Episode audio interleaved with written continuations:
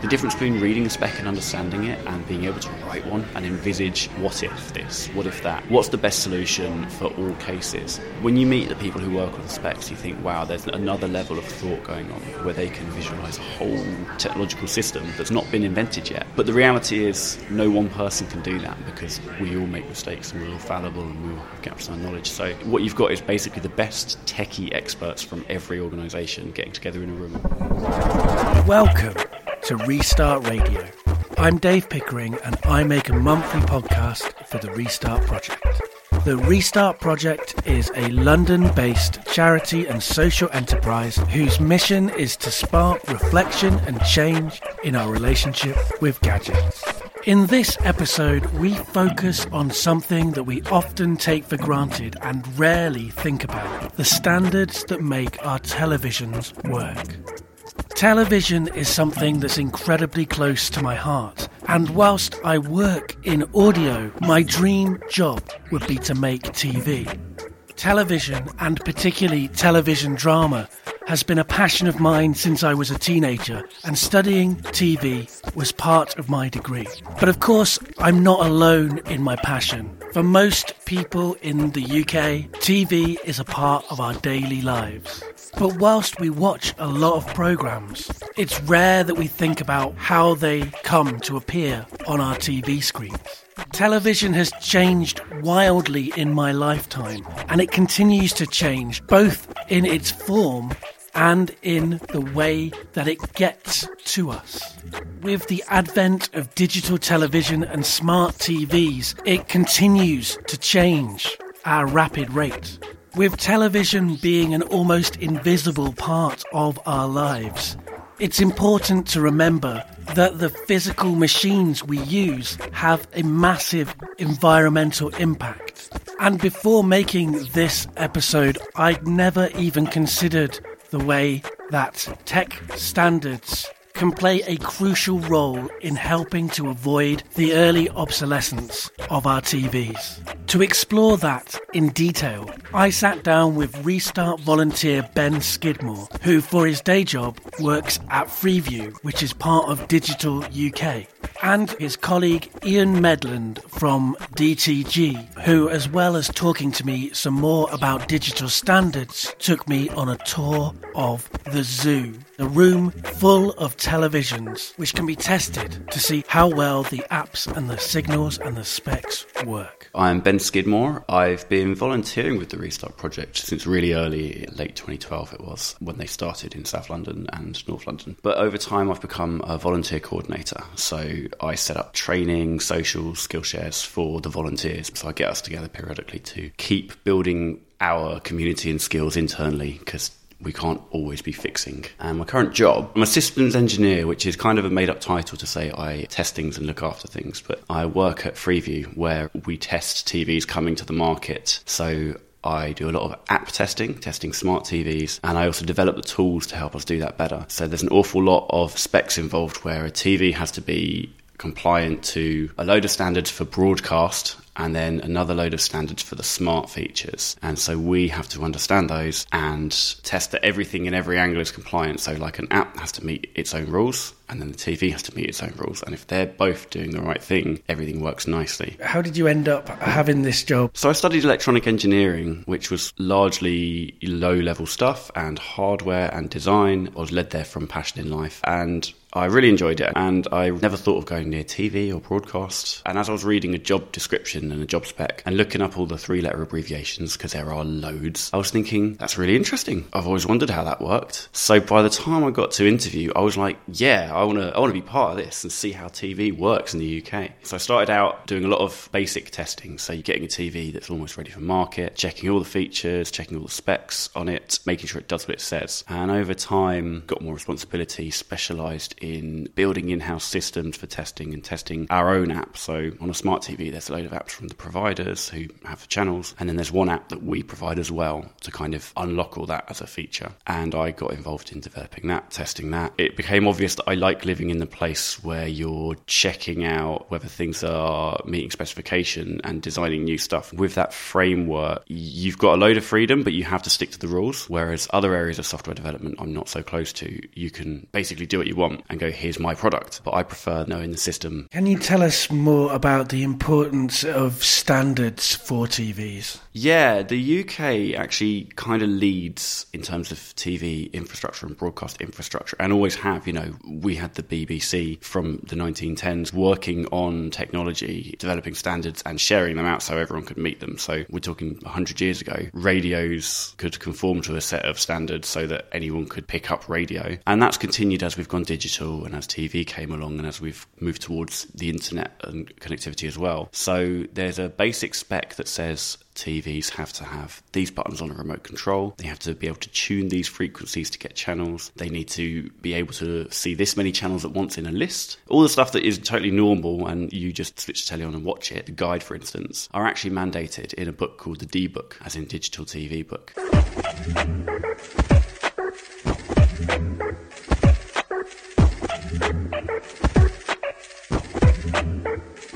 Name's Ian Medland. I'm the director of DTG testing, which is a small part of the DTG. So basically, what we're here to do is act as an independent testing authority for devices, TV devices, DAB devices coming into the UK market.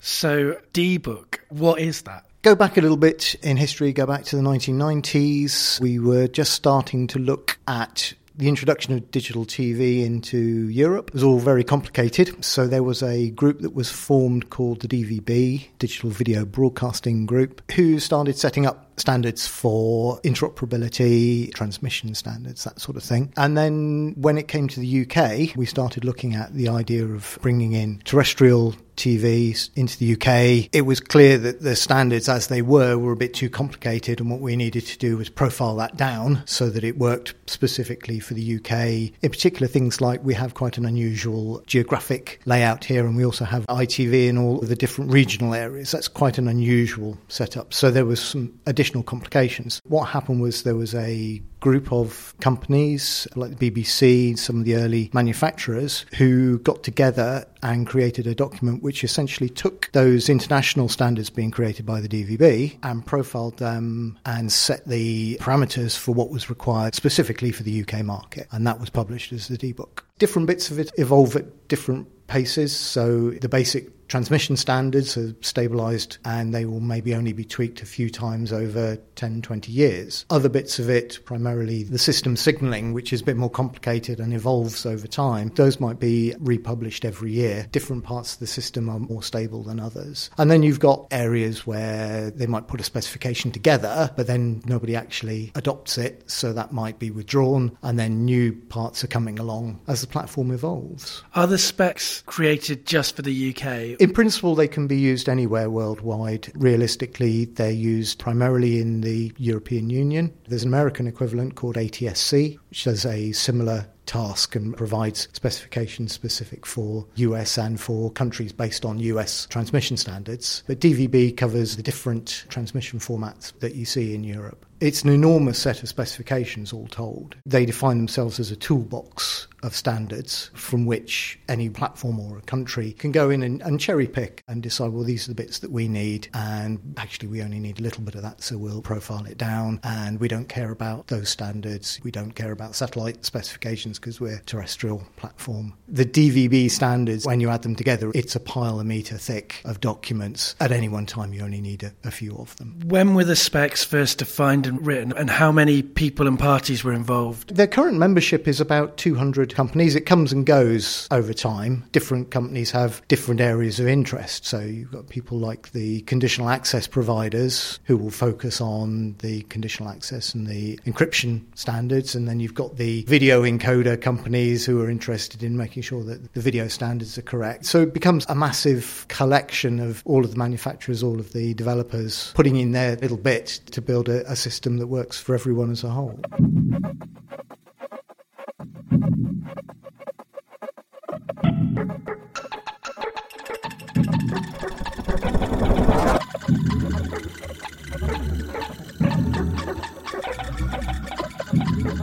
So you've got these kind of two or three big specs interplaying to give you a consistent system that people can add to. And what does that look like when it doesn't work, when it goes wrong? I'll give you an example because that's how my mind works. If you tune to a channel on an app, it should launch that app and you should go, oh, I went to this channel and up popped this thing and I started using it. And I thought, okay, I'm done with that. So I tuned away. Your TV will then go, oh, you were on channel 203, now you're on 204. And the app should close down because it goes, oh, channel 204 doesn't carry me. That's down to the manufacturers of the TV to go, if channel change happens and the new channel doesn't carry the signals for this app, switch the app off. And if it doesn't, the app will get stuck on, and then you'll find that the next thing that should happen doesn't, like watching the content on 204. So sometimes it's really obvious because you go, aha, there's a rule and the manufacturers didn't meet the rule. That's more like a behavioural failure. But you could also get something where the TV will crash. TVs can crash now because they're digital. And that will happen because a rule wasn't followed where you have to keep a piece of data safe and it was read by something else that used it wrong. So there's the hard faults and there's the behavioural experience type faults. In terms of the history of TV standards, what role did your organisation play within that? Digital UK and Freeview kind of exist because of the digital switchover. So we're talking 20 years now. We started getting the adverts going, you're going to need a new telly in a few years. We're going digital. And there was a little bit of a wild west where Sky had a solution and you had companies like On Digital and stuff like that. And Switchco came about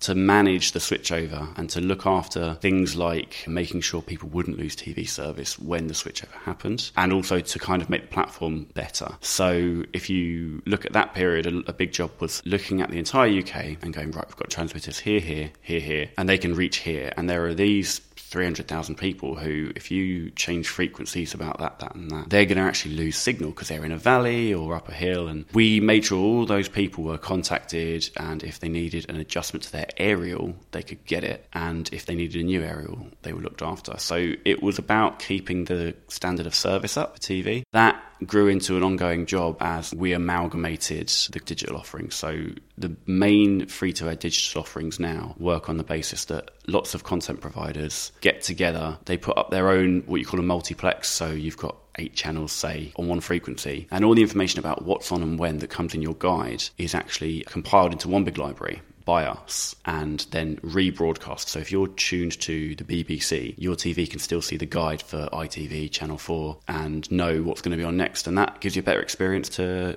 look at the guide and choose what to watch next. Whereas in some countries, you can only see the guide for the channels related to what you're watching. So that's one part of the role. In recent years with smart TVs, there's been a project called Freeview Play that's uh, about the connected smart TV ecosystem. So that's the large two parts of what we do is looking after the broadcast relationships for free to air TV and looking after the free connected TV stuff. How did the digital switchover go? Was it something that everybody did? And, and were you around when that digital switchover happened? To speak in relative terms, it went a lot better than it could have in the sense that it could have been just like on this date 2012 we're going to switch off analog telly and if you haven't got a new one sorry. But instead what happened was by then some people bought new tvs and they were ready the people who needed the antenna stuff looking at had had a contact and generally been taken care of by the deadline. But also, what happened over those five, ten years of planning is companies like Freeview came along where instead of having to buy a new TV, you get a tuner box. Instead of every single household in the UK buying a new telly in a five year time span, a lot of people went, I don't really want to buy a £300 bit of technology. I only watch telly a bit. And they went out and bought a, a box for 20 or 30 quid or 50 at the time, maybe. It unlocked digital TV and it smoothed that transition over. And I think that revolutionised it because it, it could have been a hard deadline. And instead, it was a look, you've got several options, and early adopters can early adopt, and people who were going to buy a TV anyway did. And those people who could have been left behind, and that's where we would have said, oh, we failed people who can't afford a new TV, or people who are older and don't justify it or aren't technologically in the know to get what they need. And we help those people keep getting the free service. And I guess a byproduct of that is that the technology that they had would have been able to last for as long as possible. People won't have been throwing as many TVs away. Yeah, we didn't have 18 million analog tellies in landfill immediately. I mean, I only got my first proper digital TV about two or three years ago because I've always bought second hand or bought broken stuff and fixed it. So I was able to survive off of other people's upgrades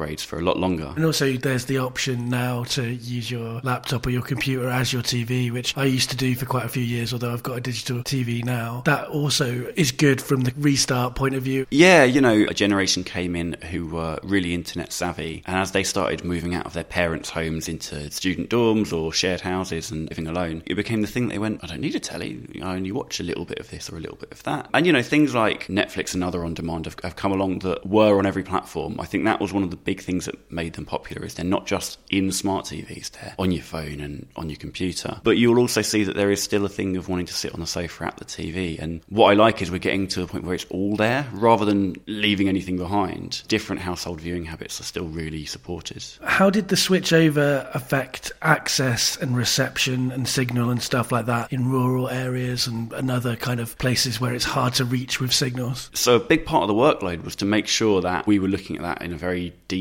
level. So, not just going, oh, is this antenna going to switch off or get less power? It's actually working out almost down to the individual household levels of service. So, this is actually happening again now because there's a project where the original frequencies used for analog TV obviously had to be left alone while digital TV switched on alongside it. So, separate frequencies were used. And now that we've fully switched off analog TV, those frequencies are unused and they're valuable because frequency space is limited. You can hop frequencies a bit, but there's not an infinite amount of bandwidth. And now we've got mobile phone communications and, and Wi Fi and all sorts. So the project is basically to analyze those frequencies alongside digital TV and shift them around to make it more efficient and free up whole bands, which will then be auctioned off so that groups like mobile phone data providers can use that because we are still adding to 4G and we're still building in new bandwidth. So the process of that is about seeing who's going to be affected, letting them know and offering support. So Digital UK have a project where every two weeks or so there's a change where one frequency will change or a, an antenna will switch off, like a broadcast antenna. And we know that there's 30,000 homes in this region of Shropshire who may be affected. So we've put a box on their screen on their channels they get locally saying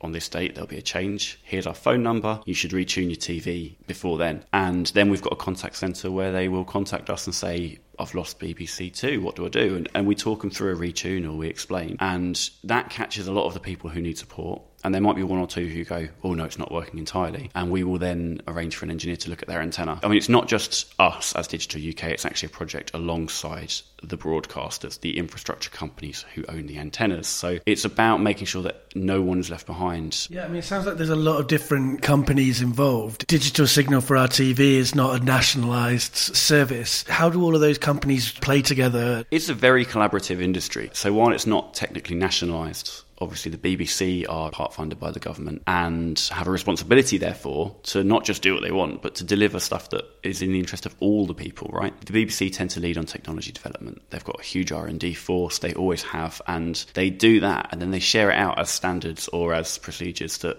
other people can follow. And then the other main broadcasters, so ITV, Channel 4, Channel 5, you know, the, the, big players, have a similar interest in keeping up with that tech, contributing to testing, and it benefits everyone to all take part. For instance, in the States, a broadcaster, so they might have several channels, like NBC, for instance, own their own antennas and their own infrastructure, and they will develop content pay to have it transported around the country by cable or satellite or whatever, broadcast out of antennas, and whoever's near the antenna gets that channel. But that same viewer might not get other channels from another provider because they might have an antenna elsewhere. Whereas in the UK, we have an antenna such as my local here in South London's Crystal Palace, and all the content providers send the data to a company called Arqiva, who have the infrastructure of the broadcast antennas and the data transport, and they will then put it all together and send it up. Which means if my TV can see Crystal Palace, I've got all the content for London. And we continue to do that. So that's not just convenient, but it's better for the viewer. We piggyback on the same data infrastructure as all our partners. So Freeview and Digital UK are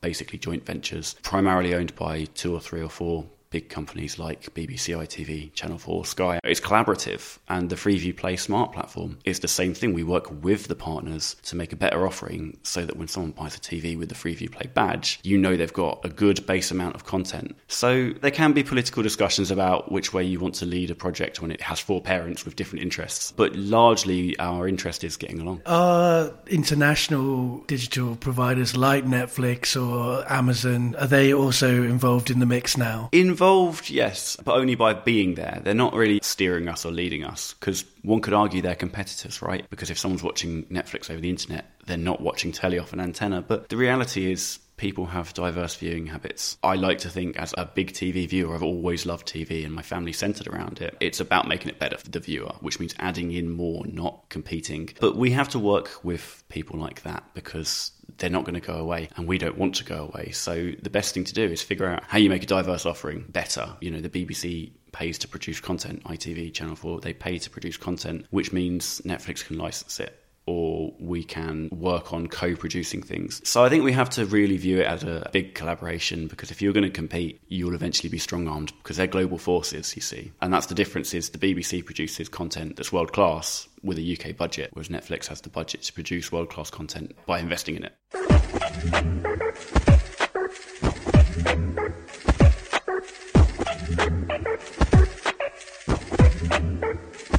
What do these specifications do to help environmental issues, such as the longevity of devices. Go to one of the meetings where these standards are created. There is a lot of to and fro, and everybody gets involved. The result of that is that you end up with a specification which is robust. And as soon as you've got a robust specification, you can build on it in the long term. If you're spinning your wheels on a specification that's changing every six months, then you've got this risk of devices becoming obsolete very quickly. Whereas if you've got a good, robust platform on which you're based, then you can increment because you need innovation, but there's always that underlying platform which is always going to work. And that means that the TVs that are created based on these standards can be reused and you're not looking at throwing them away on a regular basis. Back in the old analog TV days, the assumed lifespan for a TV was about 10 years. When digital TV first came in, that dropped quite considerably down to about five, six years. It's actually coming back up again now because the platform is robust and has enough function that people don't feel the need to, to move them on quite so quickly. What tends to happen is they start in the living room, and then when you get a new one in the living room, which is normally a couple of inches larger than the last one was, the old one goes into the first bedroom and then the second bedroom and then on. It keeps the underlying standards fixed so that you don't suddenly lose BBC One when you switch on a TV that's 10 plus years old. How will these specifications help for the future and in the future? The specifications are evolving as the platform evolves. So we're seeing a lot of activity now in interactive services, so smart TV platforms, which are not specific to a particular content provider. But we've got international standards, which mean that you can create catch up services like BBC iPlayer and ITV Hub and 4OD. And I think that's where we're going to go, that, that will be the future direction. Increasingly, we are aware of the environmental concerns associated with this market. It is something that we're actively bringing into every conversation that we have now. So, it, you know, part of the DTG's remit which is revised every year. Part of that remit from this year forwards is to ensure that we include environmental considerations whenever we look at new specifications.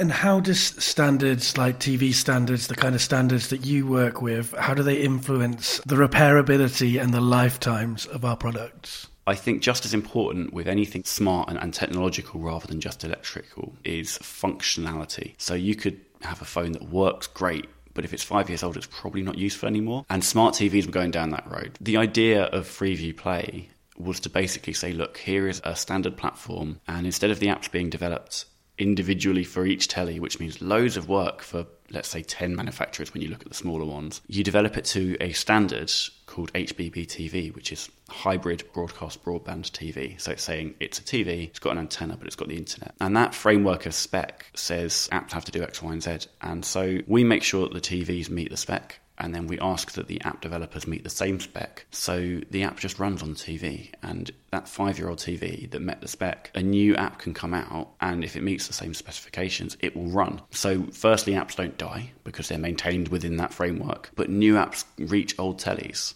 So that's the really cool thing. I mean, actually, just yesterday, Channel 5 changed their app from Demand 5 on Freeview Play to My 5. And there was maybe a year of software development and loads of testing. But instead of then going, great, next year's tellies get it, every Freeview Play device back as far as 2015 when they launched, gets that app. So I think a big part of the spirit of that development was to say, look, TVs shouldn't just stop working. So even though that's a software solution, it still is about can you keep using it? TVs are an expensive thing to buy, so you don't want to be buying them. I mean, it's bad enough having to buy phones frequently, although you don't have to, I guess. There are lots of different ways that you can extend the lifetime of your mm. phones, but TVs are not just expensive, they're big. These days, it seems like they're getting wider and wider screens. People are basically buying digital walls for their front rooms. And so when you're working with big technology, you really don't want to be replacing that frequently. Right, you know, I mean, everything takes resources. Physically bigger stuff takes more resources. A really good way we've been going is that they get more energy efficient, which is nice. And it almost justifies that culturally bigger TVs are becoming a thing. But, you know, like anything, you shouldn't be throwing it away for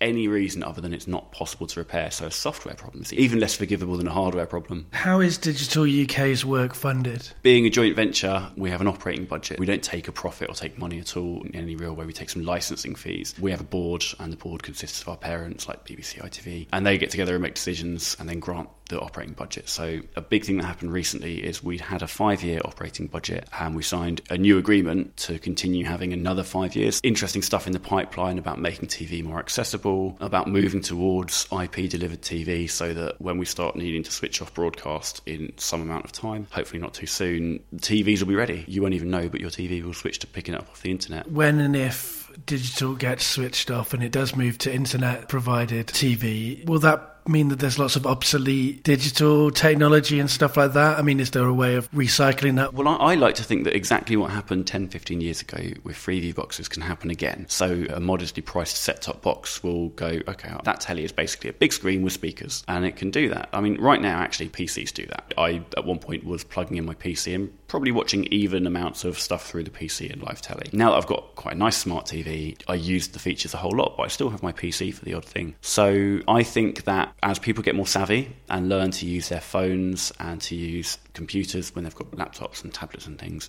I think it will transition quite naturally. And the, again, there'll be a gap in the market of people who don't have a PC, aren't tech savvy, don't want to buy a new telly yet because they've got a nice one but it's old. And those people will get set top boxes. I look forward to that. I mean, we do have Freeview Play has about three or four models of set top box available, but they're not as popular because in general set top boxes aren't as popular as they used to be. The main people using them are the ones who like to record TV, but they're there and it's an option, so no TV left behind.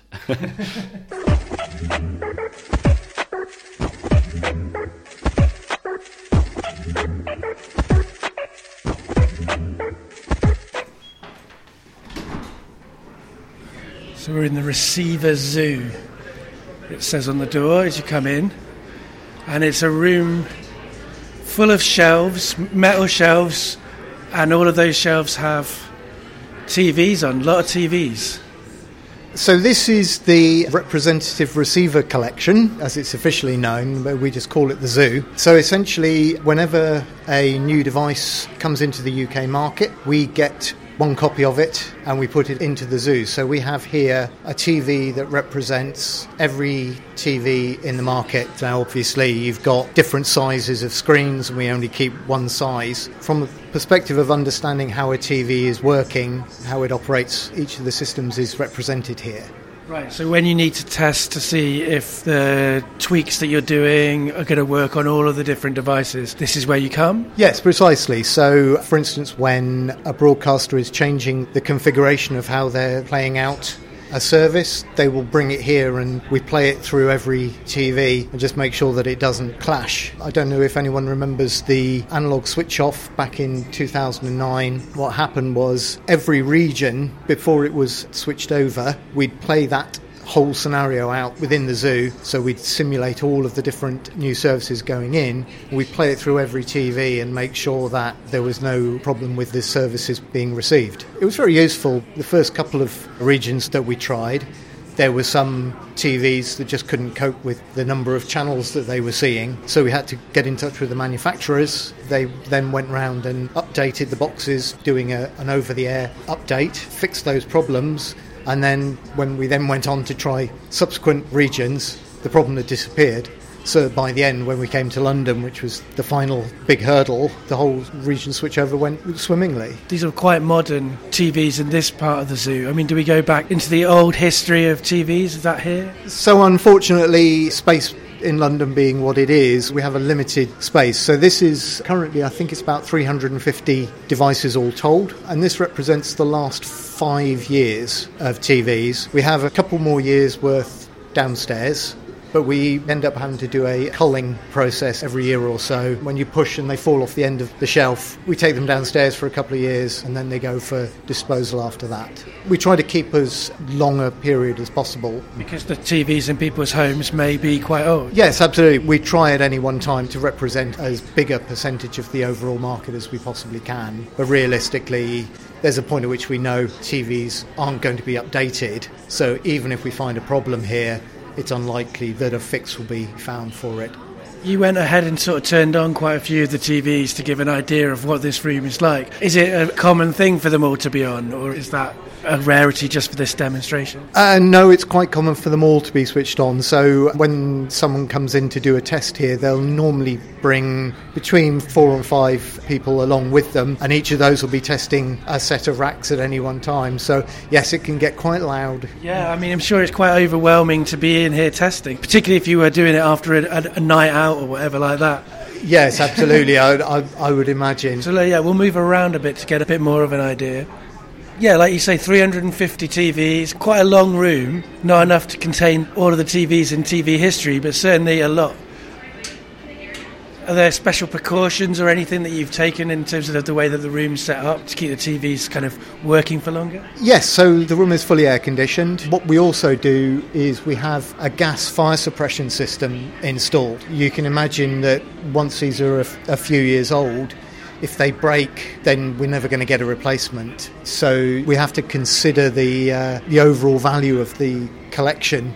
And if it were ever to go up in flames, it would be essentially irreplaceable. So we have to look hard at keeping it protected.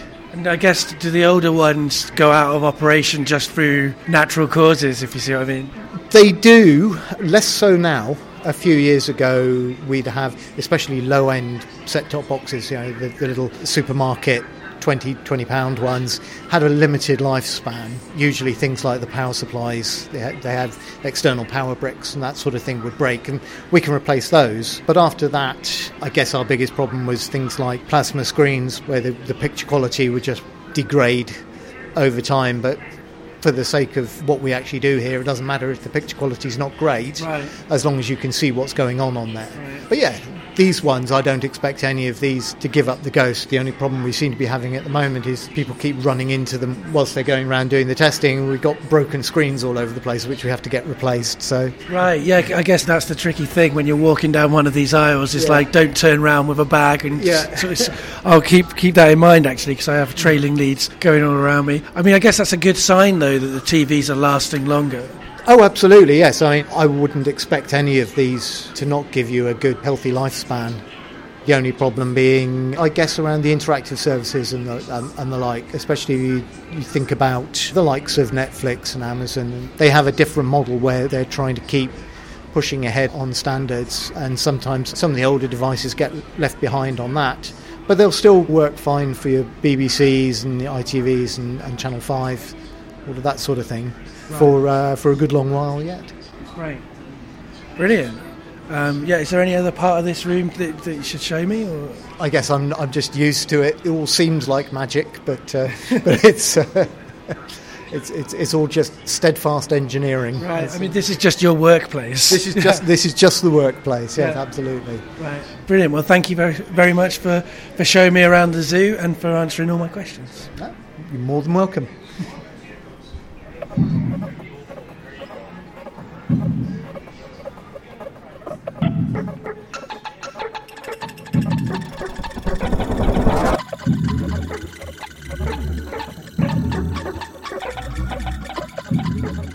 What kind of people enjoy working on standards and testing? Well, it comes down to, to, you know there are people who are very technical and very geeky, but I think there's a special a special kind of person. I mean, there's something that I've always had: the difference between reading a spec and understanding it, and being able to write one and envisage what if this, what if that, what's the best solution for all cases. When you meet the people who work on specs, you think, wow, there's another level of thought going on where they can visualize a whole technological system that's not been invented yet. But the reality is, no one person can do that because we all make mistakes and we're all fallible and we all have gaps in our knowledge. So what you've got is basically the best techie experts from every organisation getting together in a room of six or ten or maybe twenty people. And uh, earlier on, you sort of said you were a fan of television and your family have been sort of organised around television. Do you want to expand a little bit more on that? It seems interesting that you're now providing the provision of something that you love. That's maybe a dream job. I don't know. Yeah, without knowing it. So I think that a lot, maybe the majority of homes in the UK centre around the TV. I don't think that's a bad thing, and, and, maybe people misunderstand when I say it. But you know, the living room generally has places to sit comfortably, places to watch TV, and maybe somewhere to eat. I mean, in my family, we actually we were in a small flat and we didn't have a, like a dining table, so we put a tablecloth on the floor like a picnic every day for dinner. And you know, in that case, you're sitting in front of the TV, the sofas are behind you, and generally the TV was off. We were a bit formal, but you finish dinner, pack up, put the tablecloth away, land back on the sofa, and and put the TV on. And I, I, was one of six, so you know, between four and seven people in the home, depending on who's living there at the time and how old people are. There's a lot of opinion, but you do you come together as a family. You don't go and sit in your room and do what you want. So there was a lot of debate about what do we watch, and this is in the good old days of, of primetime TV and no on demand and, and no devices to distract you. So you know, Wednesday at 9 p.m. was Desperate Housewives, and when Lost was on, you couldn't wait to see the next episode. And that's not unique to me. We have a culture of good telly in the UK and being into good telly. I wouldn't have said telly was a passion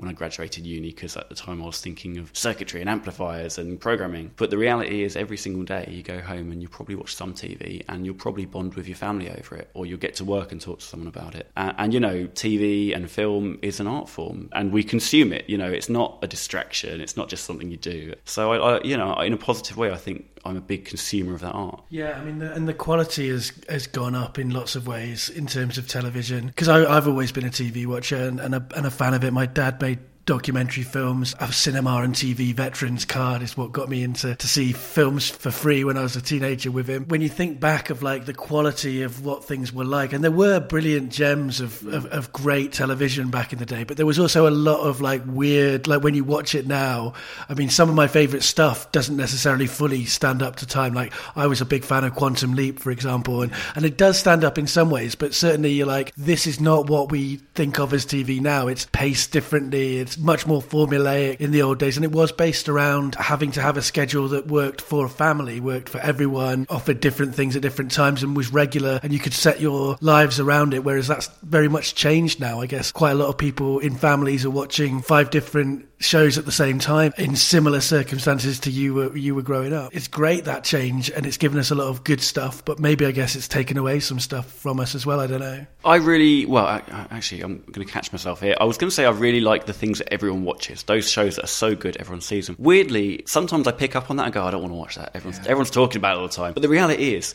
it's great content, right? And you know, whether you're into high fantasy or tense thrillers or like science fiction, there's something that is that good that is worth seeing if you're into that genre. And there's going to be people talking about it and waiting for it. And I think maybe we've just got better at that, like specializing. You know, there there is all of it out there. But you know, episodics are a really a really big thing still because even if it's a whole series and you're going to binge it, you still can't wait. There's something about recognizing a good bit of art and enjoying it, and then going, okay, more please. I mean, if you've got a favorite band, you, you know when their album comes out, and it's the same thing. Actors are artists, producers, cinematographers are artists, and I think luckily we have a great delivery mechanism where it's accessible to everyone. Like as you were saying, you, you know, you had a, a cinema pass because that was a, a passion for you, but with TV, it's quite it's got quite quite a low bar of entry to right. to see all of that, you know, and that's that's where it should be, in my opinion, because it also has the ability to inform, educate, entertain.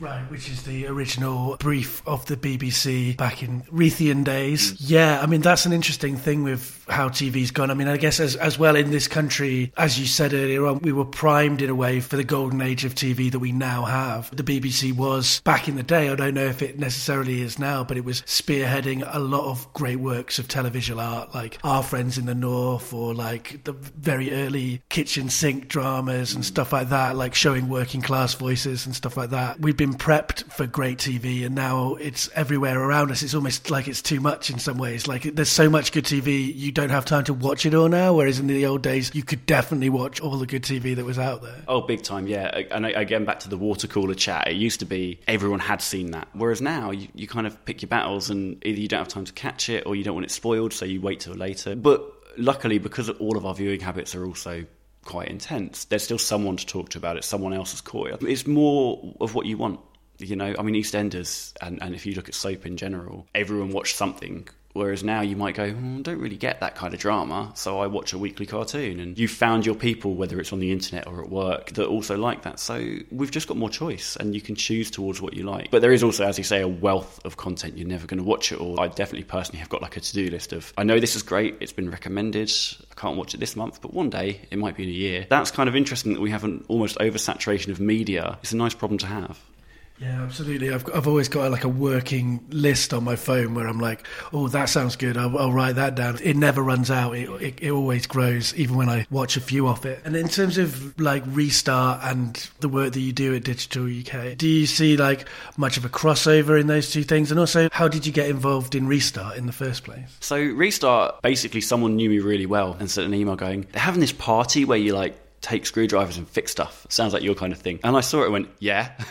and I went down there and it was great. And I mean, I don't know how I got pulled in so quickly, but you know, within a couple of years, I'd been to all the major events where the Restart Project went from fixing stuff in community centres locally to the founders to having an identity in events in public places, as in big public events, and eventually lobbying and, and policy stuff and becoming a, re- a real official company. I was kind of there for all of it, but I don't know how I managed to stay along for the ride. I think I just turned up with screwdrivers a lot. And you know, yeah, that that keenness. There's like a little satisfaction when you fix something that makes you want to do it again. It's it's it's a little bit kind of Pavlovian, isn't it? You fix it and you get a pat on the head and go, "That was cool," yeah.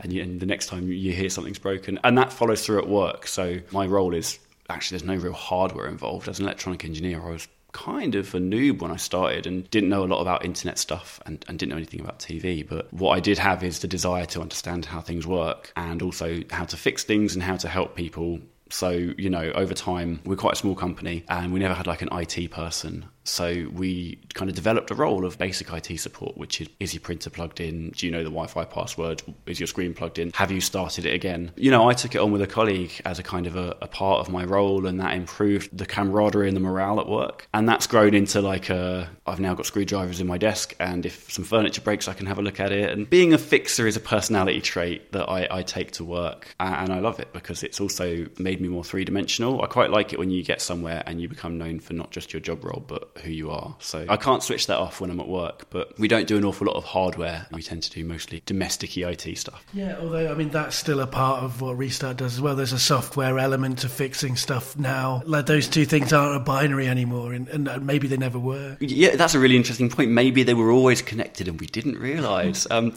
but you know, a big part of it, and I've learned a lot doing kind of basic IT support, is people don't always use computers the way you think. I had my first computer aged about 10 because I was interested. So by the time you're using it for school, which they didn't really get us to do that till I was about 16, and then by the time you're programming in university, doing a degree and stuff, and using it at work, using Office, I was very literate. I was familiar with interfaces and screens and mouse and keyboard. But some people, they were 40 when they started having to email for work. It's not about saying, no, you have to become a geek. It's about how do I enable you you to do your job and make the technology not get in your way. And empathy goes a long way. I've learned a lot from watching how people work and trying to build better systems of do people need to administer their own printer or should we set up an automated system or just offer to help? So there's been that thing, as you say, of, of software fixing is just as important. And when you start looking after 50 people's laptops, you see that 90% of the problems are three simple things. And you learn how to support people who aren't necessarily going to become self fixers in that context and you're enabling them. So that, that's true of Restart as well. While we try and share skills, and, and that is what we do, we, we show people how to fix stuff. Sometimes you're not trying to get them to go away and never come back. You're trying to get them to get a bit more hands on with their gear. So, same thing at work. I try and build systems where people become more empowered to fix their own stuff. It's encouraging and hopeful to hear that environmental concerns are becoming part of the priorities of DTG, and that the work that Ben and Ian do has a history of helping to prevent mass obsolescence through careful planning and standards. Technological devices are not just products that we buy that operate on their own. They operate within complex systems, and people are the creators and caretakers for these systems. And whilst there's clearly a lot of work being done by people like Ben and Ian to make those systems work well, it seems to me that it's a good idea for us to try and understand those systems so that we can make informed choices that will help us to keep our technology working for longer. As I said at the start, I've done a lot of thinking about television as a medium in my life.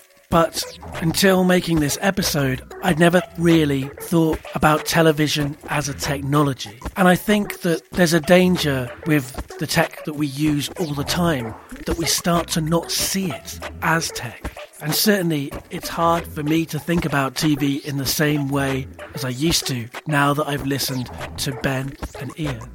As the work being done by the people creating television standards demonstrates, technology often involves lots of people doing very different jobs that all need to happen in order to make our technology exist and to make our technology work. And if we're going to change the relationship that we have with our technology and build towards a sustainable future, it's going to need everybody in whatever position they're in to work together collectively.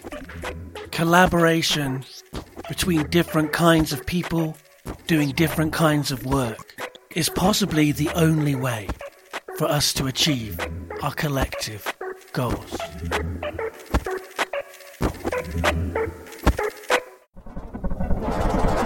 Restart Radio is a show aired on Resonance 104.4 FM and a monthly podcast uploaded to the Restart Project website and found wherever you get your podcasts.